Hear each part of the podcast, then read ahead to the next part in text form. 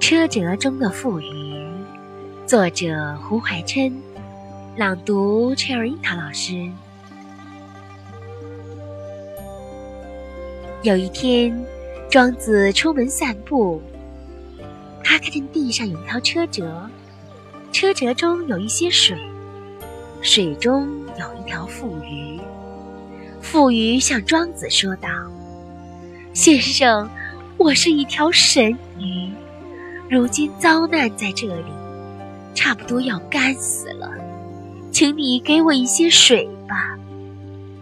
庄子道：“请你等一等，让我到吴越地方去，放西江里的水来救你。”富余道：“先生，我不能等了。